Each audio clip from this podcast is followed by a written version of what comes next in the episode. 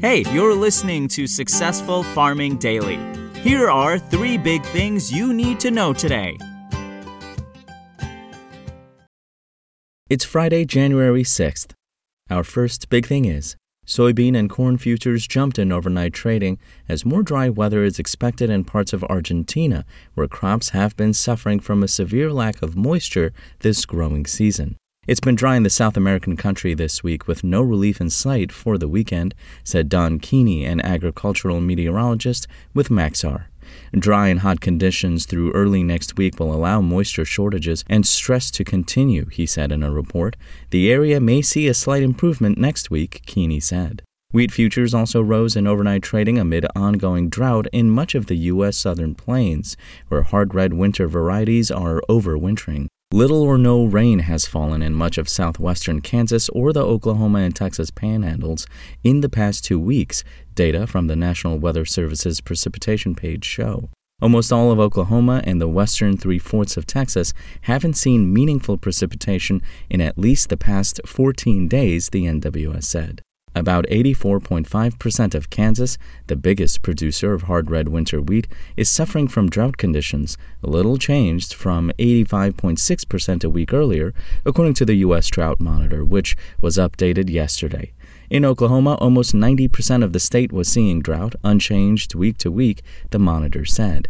Capping gains, however, are forecasts for improvements in soil moisture in Nebraska due to snowfall in the state. Snow will improve moisture in Nebraska when it melts, Keeney said.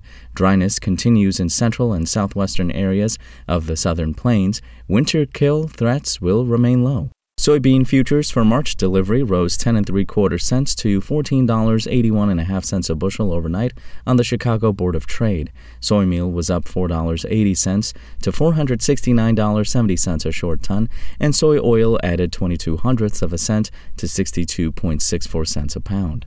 Corn futures gained 5 cents to $6.57 and 3 quarter cents a bushel. Wheat rose 6 cents to $7.52 and 3 quarter cents a bushel, while Kansas City futures gained 4 and a quarter cents to $8.44 a bushel.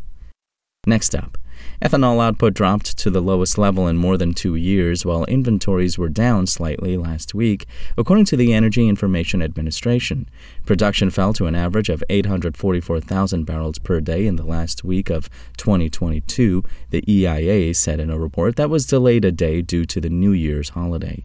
That's down from 963,000 barrels a day on average the previous week, and the lowest level since the week that ended on June 12, 2020. Losses were broad based across all regions but one in the U.S. In the Midwest, by far the biggest producing region, output plunged to an average of 794,000 barrels per day from 906,000 barrels a week earlier. That's the lowest since the seven days that ended on May 29, 2020. East Coast production was down to 9,000 barrels per day from 12,000 barrels a week earlier, and West Coast output fell to 6,000 barrels a day from 9,000 barrels, the EIA said. Rocky Mountain output declined to 11,000 barrels a day on average from 14,000 barrels the previous week. The only gainer for the week was the Gulf Coast region, where producers averaged 24,000 barrels a day, up from 22,000 barrels a week prior, the agency said. Ethanol inventories, meanwhile, were down slightly to 24.444 million barrels from 24.636 million barrels a week earlier, the EIA said in its report.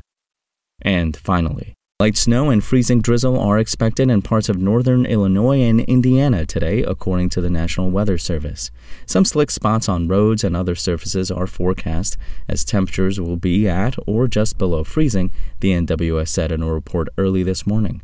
In the southern plains, a warming trend is expected today, the agency said. That, along with breezy winds, may result in enhanced fire weather in much of southwestern Kansas. In the Texas panhandle, strong winds and warmer than normal temperatures will lead to elevated fire risks this afternoon, the NWS said. Winds will be sustained from 20 to 25 miles an hour, with gusts of up to 35 miles per hour forecast. Relative humidity in the area is expected to drop as low as 12%. Thanks for listening. Follow more news on agriculture.com.